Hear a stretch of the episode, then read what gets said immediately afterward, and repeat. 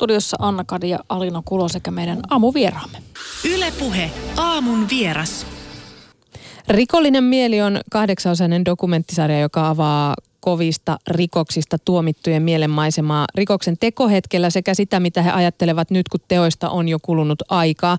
Sarjassa annetaan ääni muun muassa kolmoismurhaajalle, sarjapuukottajalle, arvokuljetusryöstäjälle ja raiskaajalle. Ja näitä sarjan rikos, rikollisia haastattelee kriminaalipsykologi Taija Stoat, joka on nyt puheenaamu vieraana.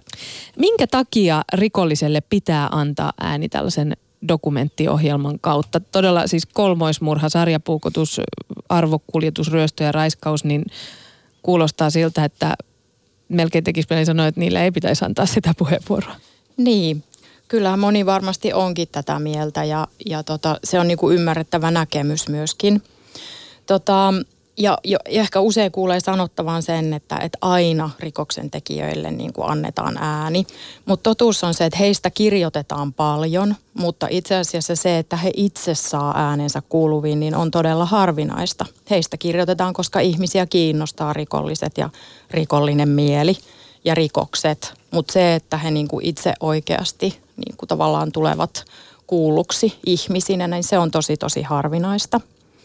Ja niin kuin, no se lähtökohta ja tavallaan niin kuin peruste tämän sarjan tekemiselle on se, että, että näiden rikollisten tarinoiden kautta niin me toivotaan, että me pystytään ensinnäkin niin kuin aiheuttamaan keskustelua ja pohdintaa siellä kotisohvilla, toivottavasti myös siellä niin kuin työpaikan kahvipöydässä seuraavana päivänä – ja me nostetaan heidän kautta esille tosi tärkeitä asioita, jotka liittyy meihin kaikkiin.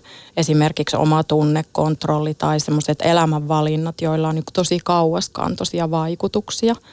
Ja siellä nousee esiin myöskin vaikka mustasukkaisuus ja mm, parisuhteet ja niin kuin lähisuhdeväkivalta, tosi niin kuin isoja yhteiskunnallisia aiheita.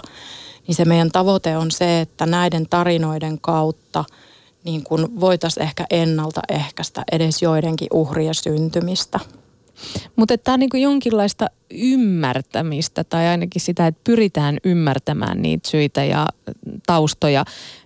voiko tällaisia ikinä ymmärtää tällaisia tämän kaltaisia rikoksia tai rikollisia? No se varmaan jää jokaisen henkilökohtaiseksi valinnaksi, mutta se on tietysti niin kuin hyvä ero tehdä, että ymmärtäminen ja hyväksyminen on kaksi eri asiaa että nämä ihmiset on tehnyt niin kuin pahoja tekoja, ähm, eikä niitä ole tarkoitus hyväksyä tai tarvitse hyväksyä. Mutta sitten eri asia on se, että me voidaan pyrkiä ymmärtämään, että mitä siellä ihmisen elämässä on tapahtunut ennen ja niin kuin tämän teon hetkellä ja pyrkiä ymmärtämään niitä syitä, mitä siellä ihmisen mielessä on liikkunut ennen niitä tapahtumia ja sen aikana. Niin se on tosi tärkeää tietoa meille kaikille. Me vielä hetken kuluttua puhumme lisää tuosta tästä rikollisesta mielestä, mutta, mutta vielä jos tuota sarjaa katsellaan, niin mi, mi, miksi juuri nämä kahdeksan rikollista päätyi tähän sarjaan? No se oli pitkällisen niin kuin valintaprosessin ja rekrytointiprosessin tulos. Että et, et vankejahan ei noin vaan kontaktoida, että et, et vankiloilla on salassapito siihen, että minkälaisia vankeja ja missäkin on niin me sitten laitettiin jokaisen tai välitettiin jokaisen vankilan osastojen ilmoitustaululle rekrytointi-ilmoitus tähän televisiosarjaan ja he ovat olleet meihin sitten vapaaehtoisesti yhteydessä. Me oltiin yllättyneitä siitä, että me saatiin niin tosi paljon yhteydenottoja ja hyviä yhteydenottoja. Ja nämä vangit, jotka on valikoitunut tähän sarjaan, niin heillä on yhteinen tavoite meidän sarjan kanssa, eli näyttää se ihminen sen rikosnimikkeen takana. No näiden rikoksista tuomittujen teosta, teoista ovat tietystikin sitten uhrien lisäksi kärsineet myöskin uhrien omaiset, mutta he ei kuitenkaan ole tässä sarjassa lainkaan äänessä. Eli näissä todella näissä kahdeksassa jaksossa nämä rikoksen tekijät ja sitten sinä ja myöskin itse asiassa Veeti Kallio, joka on toinen sarjan juontajista, niin keskustelette näiden rikosten tekijöiden kanssa. Niin minkä takia sarjassa ei kuulla uhreja tai heidän omaisiaan? Tietysti ne, jotka on menehtyneet, niin se nyt on selvää, että heitä ei kuulla, mutta, mutta siellä on myös toki esimerkiksi vaikka raiskauksen uhri. Me ollaan päätetty keskittyä tässä ohjelmassa ja ohjelmasarjassa nimenomaan nyt tämän niin kuin, rikoksen tekijän tarinaan ja niin kuin sen hänen tarinan kuulemiseen. Totta kai me on käyty tämä pohdinta ennen kuin me on ruvettu tekemään tätä sarjaa. Me on mietitty sitä, että, että pitkä olisi olla niin kuin syitä jättää tämä ohjelmasarja tekemättä. Ja siinä kohtaa me ollaan tuotantoporukan kanssa totta kai käyty tämä pohdinta, että uhrit, uhrien omaiset ja niin kuin, miten me ratkaistaan tämä asia. Mutta loppujen lopuksi me on kuitenkin nähty niin tärkeänä tämä tavoite siitä, että meidän täytyy – luoda sitä ymmärrystä, että mitä siellä tekijässä ja hänen mielessään ja elämässään tapahtuu, että, että niin kuin he ovat tehneet nämä teot, kun he ovat tehneet. Että sitten on kuitenkin niin kuin onneksi niin kuin toisenlaisia ohjelmia, joissa varmasti tämä uhrien ja uhrien omaisten niin kuin ääni ja näkökulma tulee myös kuultua, mutta se ei ole tämä meidän ohjelmasarja. Miten nämä rikolliset itse muuten suhtautu tämän ohjelman tekoon? Siis he hakivat innokkaasti ja sieltä valikoitu sitten ihmiset, mutta, mutta tota, mm, oliko tämä heille jonkinlaista terapiaa? No kyllä tosi moni sanoo niin kuin tavallaan sit siinä ohjelman teon aikana, siinä kuvausten jälkeen, että on ollut heillekin niin kuin sillä en mä tiedä terapeuttista, ehkä joku käytti sitäkin sanaa, mutta sillä niin kuin positiivinen kokemus ja se, että he on saanut puhua näistä asioista ja ehkä niin kuin viittaan tähän mm, niin kuin meidän ohjelman tavoitteeseen, että, että se oli jotenkin heille tärkeä tavoite myös itselleen, että – että tota, niin kuin näytetään se ihminen sen teon takana. Että et, tota, et, et he niin tavallaan osallistuvat siihen tavoitteeseen, että he ovat muutakin kuin tämä tekonsa. Tämä voi olla joillekin tietystikin sitten vaikeaa ymmärtääkin. Esimerkiksi tässä itse asiassa tämän sarjan ekassa jaksossa Natural Born Killers rikollisliikan perustaja ja kolmoismurhaaja Late Johansson kertoo oman tarinansa ja esittelee myöskin just sitten vankila-arkea tuolla Naarajärven avovankilassa.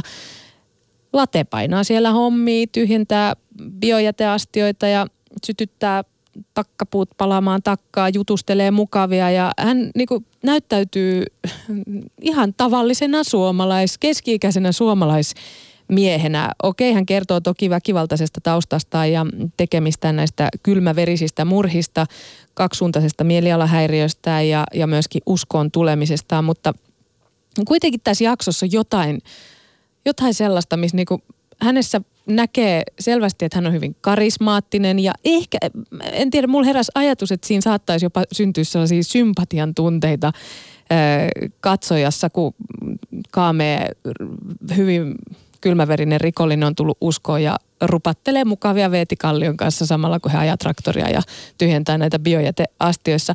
astioita. Onko tässä sun mielestä jotain niin kuin ongelmaa, että, että nämä todellakin, kun he saavat kertoa sen oman tarinansa ja, ja näyttää sen, että siellä on ihminen näiden tekojen takana, niin onko tässä joku ongelma?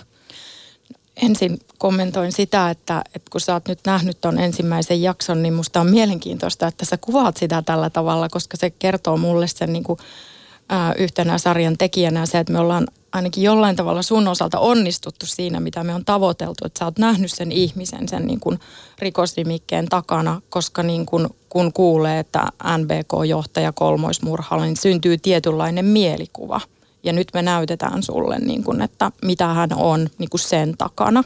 Niin mä oon ilahtunut, että sä sanot näin. Se on selvästi herättänyt kysymyksiä ja pohdintaa mä en usko, on niin kuin hirveän vaikea nähdä, että kun katsoja katsoo nämä niin kuin kahdeksan rikoksen tekijän tarinat, että, tota, että syntyisi vaikka jonkunnäköistä ihannointia. Mä luulen, että päinvastoin. Mun on hirveän vaikea. Mä tietysti on ehkä jäävi sanomaan, kun mä oon niin sisällä tavallaan niissä tarinoissa ja tässä sarjassa, mutta mun on hirveän vaikea nähdä, että kenestäkään näistä tarinasta niin kuin jollekin tulisi semmoinen niin ihannoiva olo. Mm.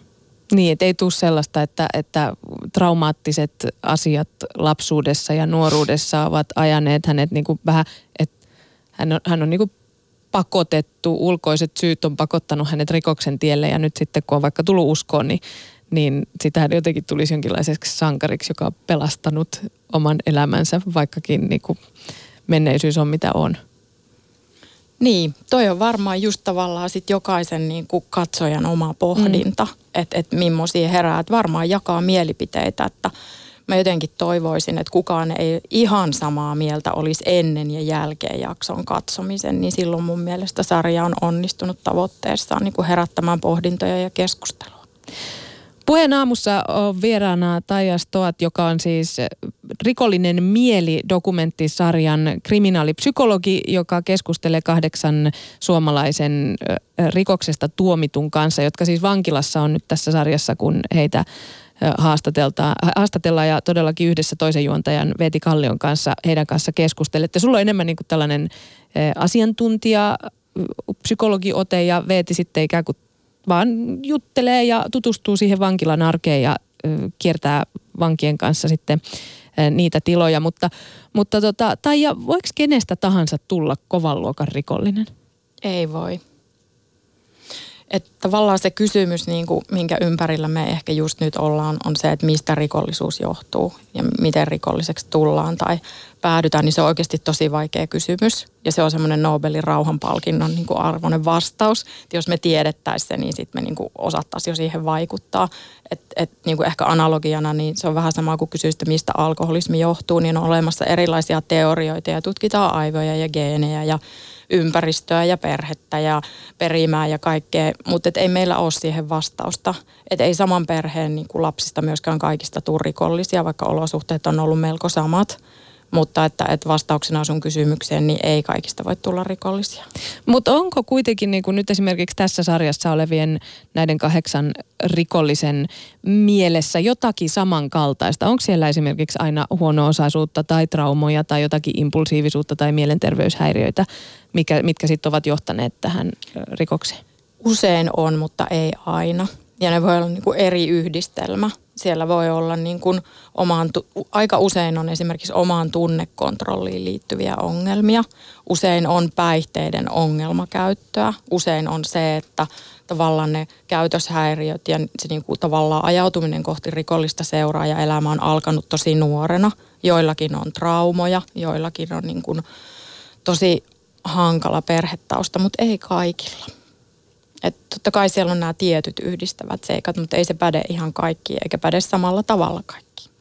Tässä sarjassa on sekä naisia että miehiä haastateltavana, niin onko eroja naisten ja miesten rikollisuudessa tai jotenkin semmoisessa, no, syissä ja seurauksissa? No syyt, syyt on usein niin kuin tavallaan, että, että mitkä seikat on vaikuttanut siihen. Ne on usein tosi samankaltaisia niin kuin sukupuolesta riippumatta. Että suurin osa rikollisuudesta tehdään miesten toimesta. Että et se on semmoinen, niin kuin, nyt jos katsotaan tällä hetkellä esimerkiksi Suomessa, niin naisia vankiloissa on niin kuin vankilukumäärästä alle 10 prosenttia. Ja naisilla usein niin kuin korostuu semmoinen, että siellä on joku trauma tapahtunut siellä niin kuin omassa taustassa ja historiassa. Ja toki myös sit nämä tunneelämään liittyvät niin kuin ongelmat, mutta vaikea kontrolloida omia tunteita ja impulseja. Onko tai rikoksen tekijä aina paha? Onko nämä kaikki kahdeksan, onko nämä niin kuin pahoja ihmisiä? Pahuus on jotenkin tosi vaikea niin kuin filosofinen ja moraalinenkin käsite. Ähm, ja se on vähän, että mitä me niin kuin sillä tarkoitetaan. Mä varmaan niin kuin kaikilta kysyn näiltä tota, sarjan päähenkilöiltä, että on, ovatko he omasta mielestään pahoja ihmisiä. Ja me saadaan tosi mielenkiintoisia vastauksia pääsääntöisesti niin kuin he itse kokee, että, että he eivät ole pahoja ihmisiä. Ja he perustelee sitä sillä, että he ovat tehneet pahoja tekoja, mutta he eivät ole pahoja ihmisiä.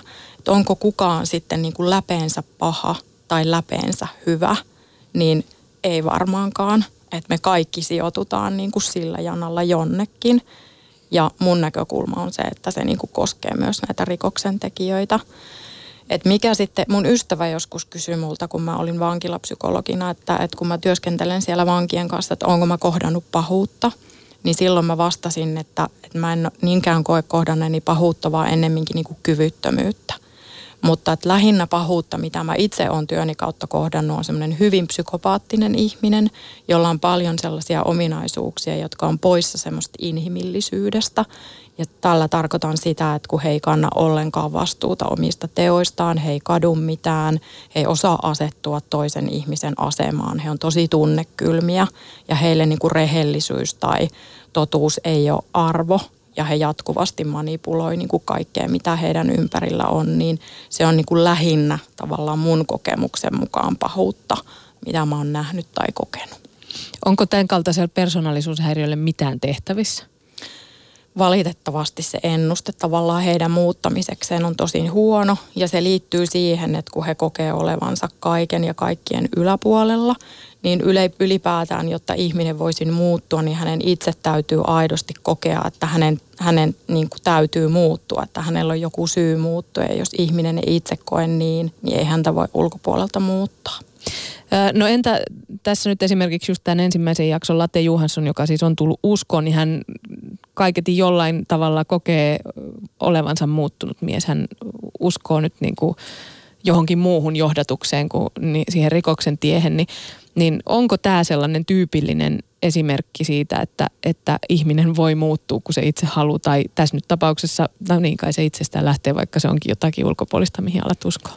No uskoon tuleminen niin on joillakin vangeilla yksi semmoinen tavallaan tapa tukea sitä muutosta, mutta ei se ole mitenkään tyypillinen. Että itse asiassa jokaisessa näissä niin kuin sarjan päähenkilöissä niin tämä muutos ja muutoksen tekeminen on yksi semmoinen keskeinen teema. Ja me nähdään myös heissä niin kuin sitä muutosta. Joissain nähdään enemmän, joissakin vähemmän. Et se on itse asiassa yksi semmoinen mielenkiintoinen niin kuin tavallaan seikka, mitä jokaisesta heistä voi tarkastella. Että joissakin se on jotenkin tosi ilmiselvää, että he on tehnyt itsensä kanssa tosi paljon töitä. Joissakin me ei voida, joidenkin kohdalla me ei voida sanoa näin. Late Juhansson pääsee nyt 17 vuoden jälkeen, mm, tuota, no oliko se nyt joulusta eteenpäin valvottuun mm. tällaiseen Joo. vapauteen ja sitten myöhemmin kesällä sitten vapautuu tuolta, niin mi, mitä, pitäisikö meidän nyt uskoa, että hän on uskossa ja kaikki menee ihan hyvin? Vai, vai miten, kuinka luottavainen kriminaalipsykologi Taija Stoot on tällaisissa, tällaisissa tilanteissa? No tietysti onneksi meidän niin kuin oikeusjärjestelmä ja niin kuin tavallaan rikosseuraamusjärjestelmä tukee tätä sillä tavalla, että kun on noin pitkään ollut kiinni, niin tavallaan se tapahtuu vähän kerrasta. Nyt hän on avovankilassa, sitten hän menee kokeilemaan sitä vapautta sinne niin kuin valvottuun koevapauteen ja sitten vapautuu. Että siinä on tavallaan tällaisia niin kuin seurantavaiheita myös hänelle itselleen. Se on oikeasti niin kuin iso juttu, kun on niin kuin 17 vuotta tai 18 vuotta ollut niin kuin vankilassa ja sitten vapautuu. Mutta siis vangithan on meidän keskuudessa koko ajan, mutta kun ei kenelläkään lue otsassa, että vanki. Ja tästä itse asiassa tämä niin sarjan idea on lähtöisin, että kun mä siirryin pois sieltä niin kuin vankilapsykologin työstä ja sain siihen vähän etäisyyttä, niin mä näen tuolla kaupungilla joka paikassa niitä mun entisiä asiakkaita, eli vankeja. Niin, niin ihmiset ei ajattele sitä, ne ajattelee, että vangit on siellä vankilassa, piste. Mutta kun meidän oikeusjärjestelmä on sellainen, että kaikki vangit vapautuu, niin ei me mietitä sitä, kun ei istuu meidän vieressä bussissa tai lätkämatsissa tai, tai tota, on tuolla ravintolassa. Että se tavallaan vaan nyt tämä late nostaa sen esiin, että ääk, nyt se kolmas murhaaja vapautuu, mutta kun niin tapahtuu ihan joka päivä. Hmm. Sarjan, sarjan juontava Veeti Kallio siis yhdessä vankien kanssa avaa tätä vankilaelämää ja arkea siinä tässä Rikollinen mieli-sarjassa. Mutta onko tämä suomalainen vankila sopiva paikka sovittaa tällaisia rikoksia, joita sarjassakin nyt avataan? Kyllä se on. Mun mielestä niin kuin suomalainen vankila sekä niin kuin toimii semmoisena rangaistuksena. Ja tietysti selvää on, että niin kuin väärästä ja pahasta teosta pitää saada rangaistus. Ja, ja tota, se tarjoaa niin kuin melko hyvät puitteet siis niin kuin kaikelle sille, mikä se rangaistuksen niin kuin tarkoitus on, että vankila on myös sitä varten, että, että vankiloiden on tarkoitus niin kuin pyrkiä ehkäisemään sitä, että niitä rikoksia tapahtuisi uudestaan. Niin sitten siellä on myös niin kuin keskusteluapua, siellä on työtoimintaa ja niin kuin mahdollisuus opiskella. Itse asiassa kaikkien vankien täytyykin tehdä siellä jotakin – että kun he menee vankilaan, niin siellä arvioidaan riskit, siellä arvioidaan ne vahvuudet, pyritään tukemaan niitä vahvuuksia niillä resursseilla, mitä nyt vankiloilla on, ja sitten vaikuttamaan niihin riskeihin. Et siellä on myös erilaisia kuntoutusohjelmia, mitkä liittyy vaikka väkivaltakäyttäytymisen vähentämiseen. Katuuko nämä nyt ohjelmassa olevat rikoksentekijät näitä rikoksia? No suuri osa katuu, mutta täytyy katsoa ne jaksot. Osa katuu enemmän, osa vähemmän. Että kaikki katuu jollain tavalla kyllä. Kiitos vierailusta kriminaalipsykologi Tanja, Taija Stoat. Ja nyt sitten sieltä areenan, areenan puolelta voi arvioida, että mitä itse on mieltä, että onko oikein, että tämän kaltaiset rikolliset saavat äänen tuolla vaikkapa areenan puolella.